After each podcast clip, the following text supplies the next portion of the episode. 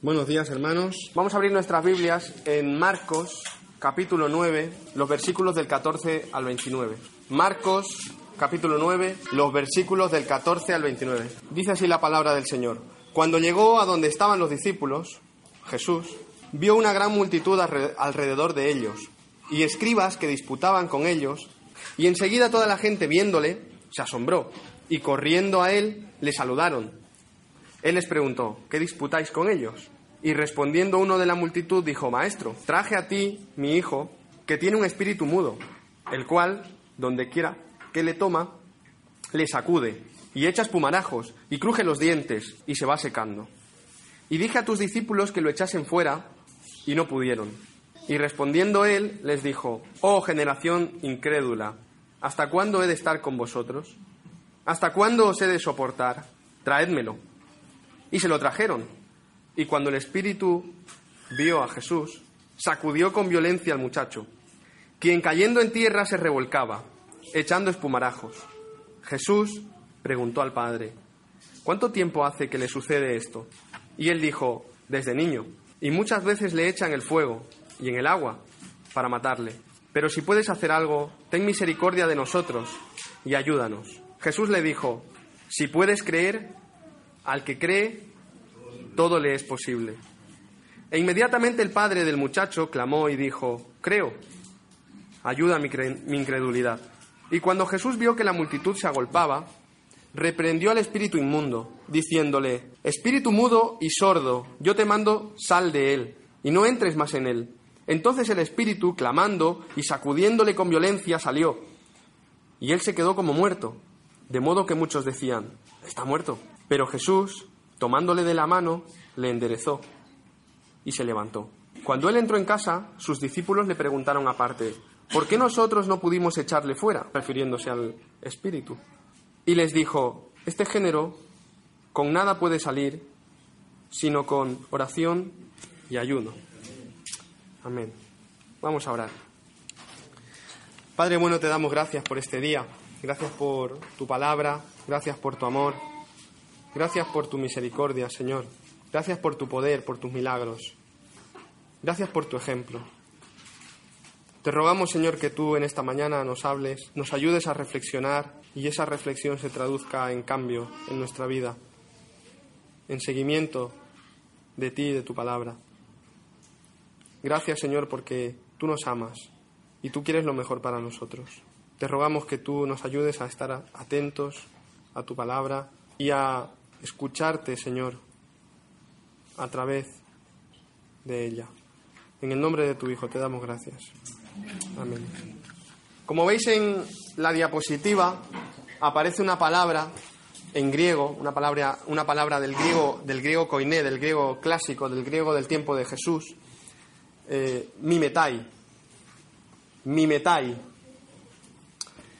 ¿Os suena algo esta palabra? ¿A qué os suena? Mimetai. ¿A? Repetir. Mm, te acercas. A imitar. Mimetai. A mimo, ¿verdad? A mimo, mimetai, imitar. Bien. Mimetai significa imitador, imitadores. Podemos pasar a la siguiente. Dice Juan 6, versículo 2, no hace falta que lo busquéis. Y le seguía una gran multitud a Jesús pues veían las señales que realizaban los enfermos. Y no solo en los enfermos, sino en los que habían muerto. En cierta ocasión Jesús sana a una mujer, pues en cierta ocasión eh, Jesús está entrando en una ciudad que se llama Naín. Naín. Y él está entrando a la ciudad y una mujer sale y mucha gente. Y él se interesa, ¿qué está pasando? Pues hay una mujer que es viuda y un hijo que acaba de morir y van a enterrarlo, van a sepultarlo. Y Jesús se apiada, se conmueve y sana. No sana, sino que resucita al hijo de esta mujer. Jesús sanaba, Jesús resucitaba, Jesús perdonaba pecados, salvaba, y por eso la multitud le seguía, por eso mucha gente le seguía, por eso mucha gente iba detrás de él. Ahora, ¿qué significa imitar? ¿Qué significa la palabra imitar?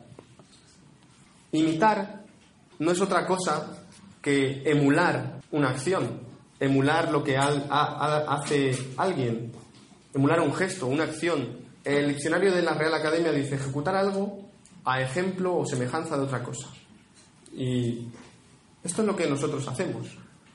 Imitamos, emulamos patrones día a día, emulamos patrones a cada momento de nuestra vida. De hecho, nosotros aprendemos por imitación, ¿verdad? Todos los que sois padres, incluso los que sois hermanos mayores, veis que vuestros hijos, vuestras hijas, vuestros hermanos pequeños o vuestros primos os imitan, quieren imitaros. Y no son los que quieran, sino que tienen un ejemplo, vosotros sois un ejemplo, nosotros somos un ejemplo. Los niños aprenden a hablar primeramente porque nos ven hablar, por imitación. Ellos aprenden antes a hablar que a escribir, ¿verdad? A escribir les tenemos que enseñar. Aprenden a caminar porque nos ven. Aprenden a caminar por imitación. Aprenden a sonreír por imitación. Si os acercáis a Abraham o a cualquier otro bebé que todavía no hable o ande y le sonreís, él sonríe. Y cuando es un poquito más grande y sigue un poco más, como Isaac, o un poco menos, si tú le pones cara de enfadado, él pone cara de enfadado. El otro día hacíamos unas fotos y con el cuñado de, con mi cuñado, el, el, esposo de, mi cuñada, la hermana de Cristina, él es fotógrafo y estamos haciendo unas fotos en la playa con los dos niños y le digo esa, pon cara de enfadado. Y ahora sonría, ahora sonríe. Y sonreía. Y le hacía las fotos, ¿no? los niños aprenden por imitación. Aprendemos por imitación. Aprendemos a correr, aprendemos a comer, aprendemos a jugar. Al final y al principio, nosotros, el ser humano aprende por imitación. Incluso las cosas malas. Todos sabéis que mi suegro no es cristiano. Y de vez en cuando, de vez en cuando, más en cuando que de vez, se le sale algún taco, ¿no? Y claro, Isaac es una, una esponja, cualquier niño es una esponja.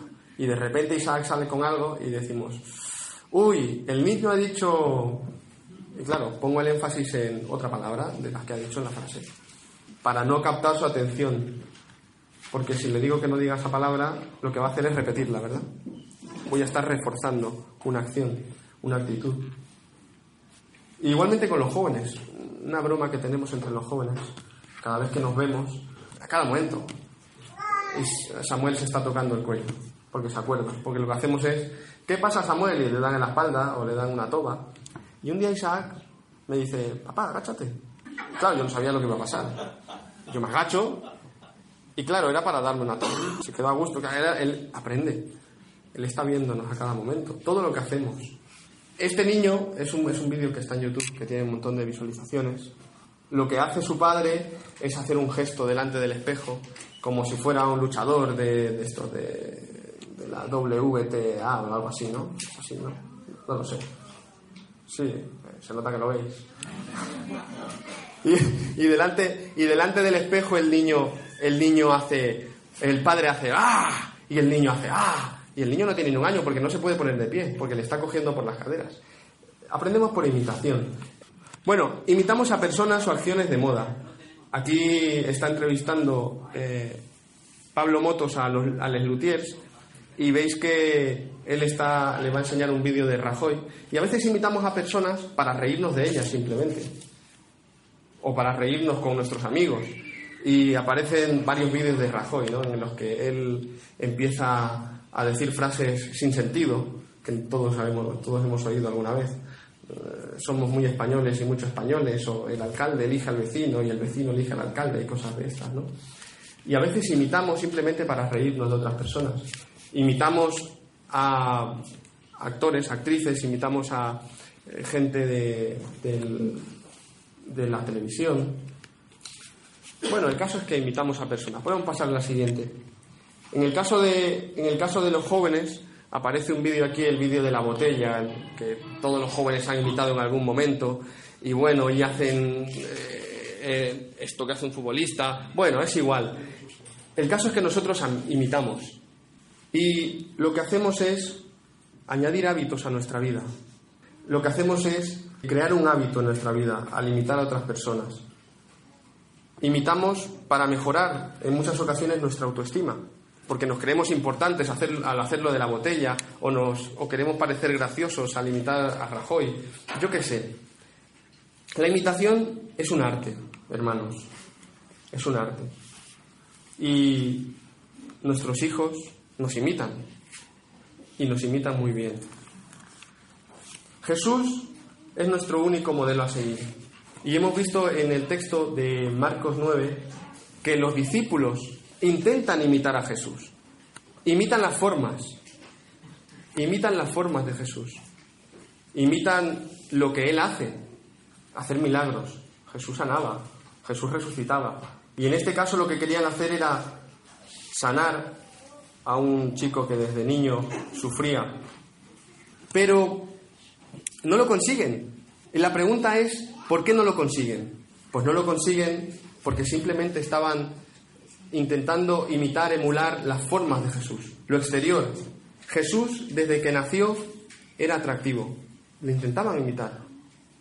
Jesús con 12 años, como todos sabéis y hemos leído en los Evangelios, se escapa y se pone a discutir con los escribas, con los fariseos en el templo con los que llevaban muchos años estudiando la ley.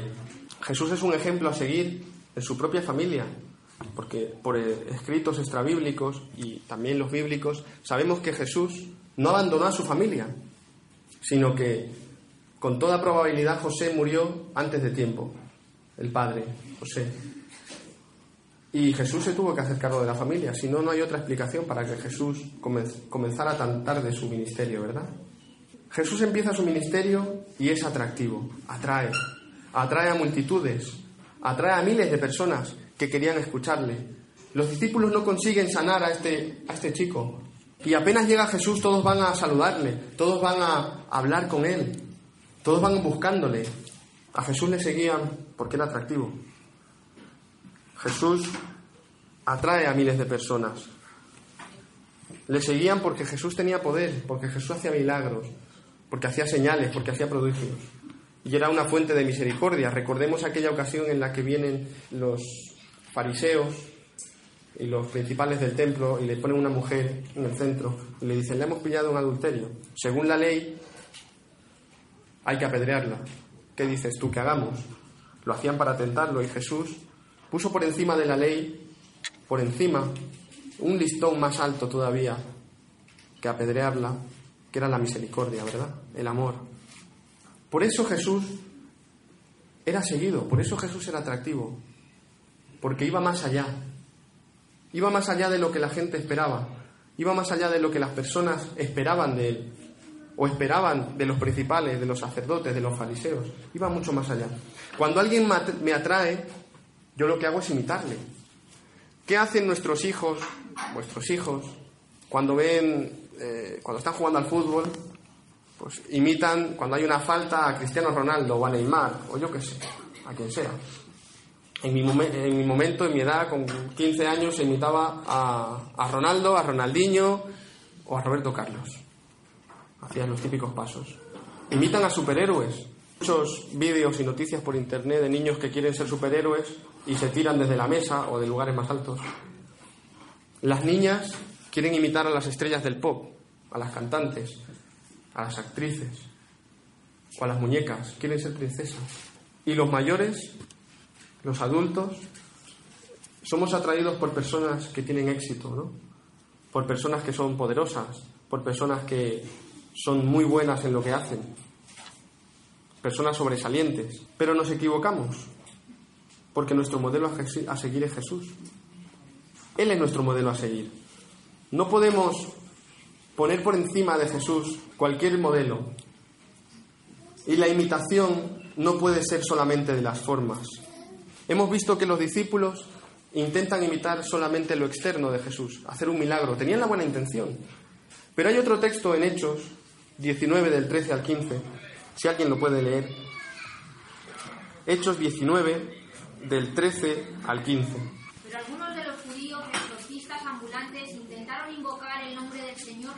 sobre los que tenían espíritus malos, diciendo, Os conjuro por Jesús el que predica Pablo. Había siete hijos de un tal Esteba, judío, jefe de los sacerdotes, que hacían esto. Pero respondiendo el espíritu malo dijo, a Jesús conozco y sé quién es Pablo, pero vosotros, ¿quiénes sois? Efectivamente, había unos, unos personajes que intentaban hacer magia o intentaban hacer milagros y eran hijos de un judío llamado Ezeba, eran siete hijos, y habían visto que Pablo hacía muchos milagros, habían que a Pablo le seguía mucha gente. De hecho, justo antes de este texto se dice que, dice eh, el autor de Hechos, que incluso las sábanas que tocaba Pedro sanaban, tenían poder. La gente quería tocar sus vestiduras como a Jesús y de ellos salía poder. Y estos eh, hijos de un tal Ezeba se habían quedado asombrados. Decían, nosotros queremos ese poder. Y cuando vieron a una persona con un espíritu inmundo, lo que le dijeron fue, te conjuramos por Jesús, ese que predica Pablo. Claro, el espíritu cuando oyó eso dijo, yo conozco quién es Jesús. Y yo conozco, yo conozco a Pablo también, pero vosotros, yo no os conozco. Y sigue diciendo el texto en el versículo 16, puedes seguir leyendo, el hombre en quien estaba el espíritu malo saltando sobre ellos y dominándolos, pudo más que ellos, de tal manera que huyeron de aquella casa desnudos y heridos. Este espíritu a siete hermanos les pegó un palizón por intentar imitar algo que no tenían. Los discípulos tenían buena intención, los discípulos querían sanar, le faltaba ayuno y oración. Pero los hijos del tal Efeba, que no se nos dicen sus nombres, no tenían ni buena intención, pero solo querían las formas. Solo querían ganar dinero, poder, solo querían ganar fama sanando a alguien. Y el espíritu inmundo lo que hace es pegarles una paliza. Y a veces a nosotros nos ocurre esto, a veces o durante un tiempo de nuestra vida. Intentamos imitar a Jesús o intentamos imitar al pastor, o a los pastores, o a los diáconos, o a alguien, o a algún predicador, o a alguien que nos llama mucho la atención, pero solo limitamos las formas. En nuestros días se da mucho. Hay gente que quiere mucho, muchos resultados en poco tiempo. Todos sabéis que para ponerte fuerte tienes que hacer muchas, muchas horas de pesas, ¿verdad? Pero hay, un, hay una cosa que se llama Wistrol, que en pocos meses puedes parecer Arnold Schwarzenegger o Rafa Mora. Te pinchas Wistrol y se te ponen los músculos, pues rompes la camiseta. Pero esa imitación es ridícula. Nosotros podemos imitar para aparentar y vivir una mentira, para aparentar como los fariseos. Los fariseos seguían el protocolo de lo que había que hacer, pero no lo vivían. De hecho Jesús lo dice, ¿no? Haced lo que dicen, pero no hagáis lo que ellos hacen. Los discípulos tenían buena, buena intención, estaban un peldaño más arriba. Los discípulos en ese tiempo de su vida tenían buenas intenciones, querían sanar, pero le faltaba ayuno y oración, le faltaba el fondo, le faltaba el corazón, le faltaba la esencia. Los hijos de Ceba no tenían ni corazón, no tenían esencia, esencia, no tenían una buena intención, solo querían la fama de los milagros. Y a nosotros muchas veces nos ocurre esto. Vivimos vidas a medias. Intentamos imitar a Jesús, pero no vivimos realmente como Él vivió. Intentamos emular una vida cristiana perfecta y venimos dos, tres, uno o cinco días a la semana. ¿Y por qué os digo esto? Porque esta semana, yo, y hace mucho tiempo, pero en esta semana me volvió a la mente. He hablado durante muchos años con jóvenes de por qué abandonan la iglesia. Y he visto otras personas también adultas que por qué abandonan la iglesia. Y uno de los mayores, una de las mayores respuestas es por el ejemplo. El ejemplo que recibimos de nuestros padres. El ejemplo que recibimos de aquellas personas que se supone llevan muchos años en la iglesia y deberían ser ejemplo.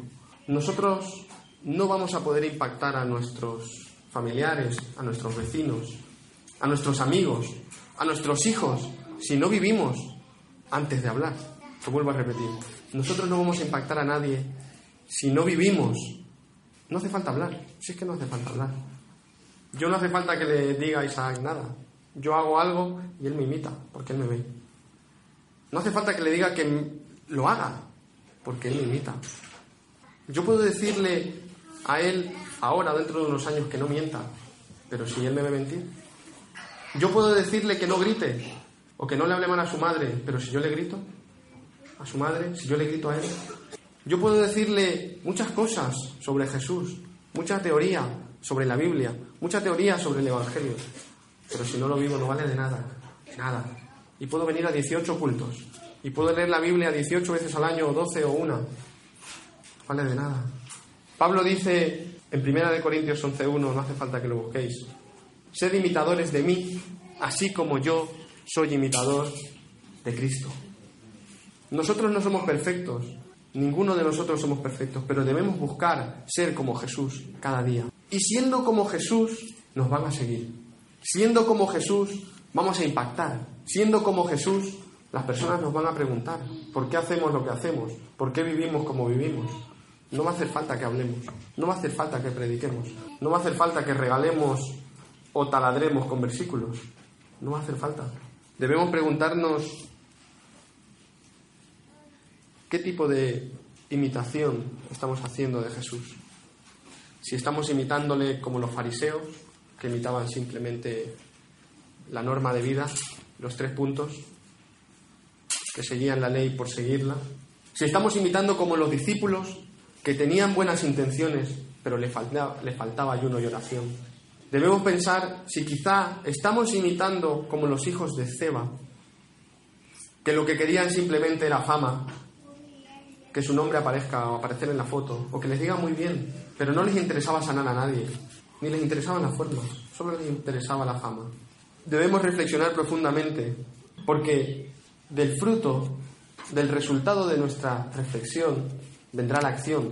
Y de esa acción veremos si hay crecimiento en nuestra vida, en nuestra familia, en nuestro vecindario, en nuestra ciudad. Hace muchos años que somos alrededor de 150, 160 asistentes. Y debemos preguntarnos por qué no avanzamos. Debemos preguntarnos por qué no vamos más allá. Debemos preguntarnos y preguntarle a Dios, ¿por qué no crecemos? ¿Por qué no estamos impactando a un barrio que nos conoce hace más de 35 o 40 años?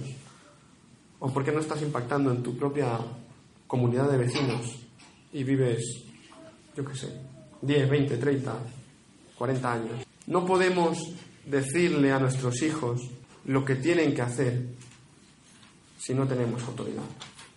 Y no tenemos autoridad muchas veces porque no vivimos conforme a lo que decimos. No podemos ser una copia mala de Jesús. Porque seamos un buen ejemplo, seamos un mal ejemplo, nos van a imitar. Quisiera que leamos tercera de Juan 1.11. Amado, no imites lo malo, sino lo bueno. El que hace lo bueno es de Dios, pero el que hace lo malo no ha visto a Dios. Amado, no imites lo malo, sino lo bueno. El que hace lo bueno es de Dios, pero el que hace lo malo no ha visto a Dios. Vamos a orar, hermano. Padre bueno, te damos gracias por este día, gracias por tu amor, gracias por tu palabra, gracias por tu ejemplo, Señor, porque tú nos enseñaste cómo vivir, cómo desenvolvernos en esta vida, cómo ser ejemplo, porque tú fuiste un ejemplo, Señor, el ejemplo a seguir, nuestro modelo a seguir. Te rogamos, Señor, que tú nos ayudes a ser como tú cada día, a buscarte para ser como tú. Ayuda nuestra incredulidad si es que nos falta fe. Ayuda nuestra pereza si es que nos falta diligencia, Señor. Ayúdanos porque queremos, Señor, ser como tú, porque queremos impactar a otros. Queremos que otros también te conozcan, se salven y vean milagros en sus vidas como nosotros lo hemos visto, los hemos visto. Te rogamos, Señor, que tú nos ayudes a ser imitadores de, de ti y que otros vean en nosotros un buen ejemplo a seguir. Gracias, Señor, porque tu palabra nos habla cada día, cada momento. Gracias por tu amor y por tu misericordia. En el nombre de tu Hijo te damos gracias. Amén.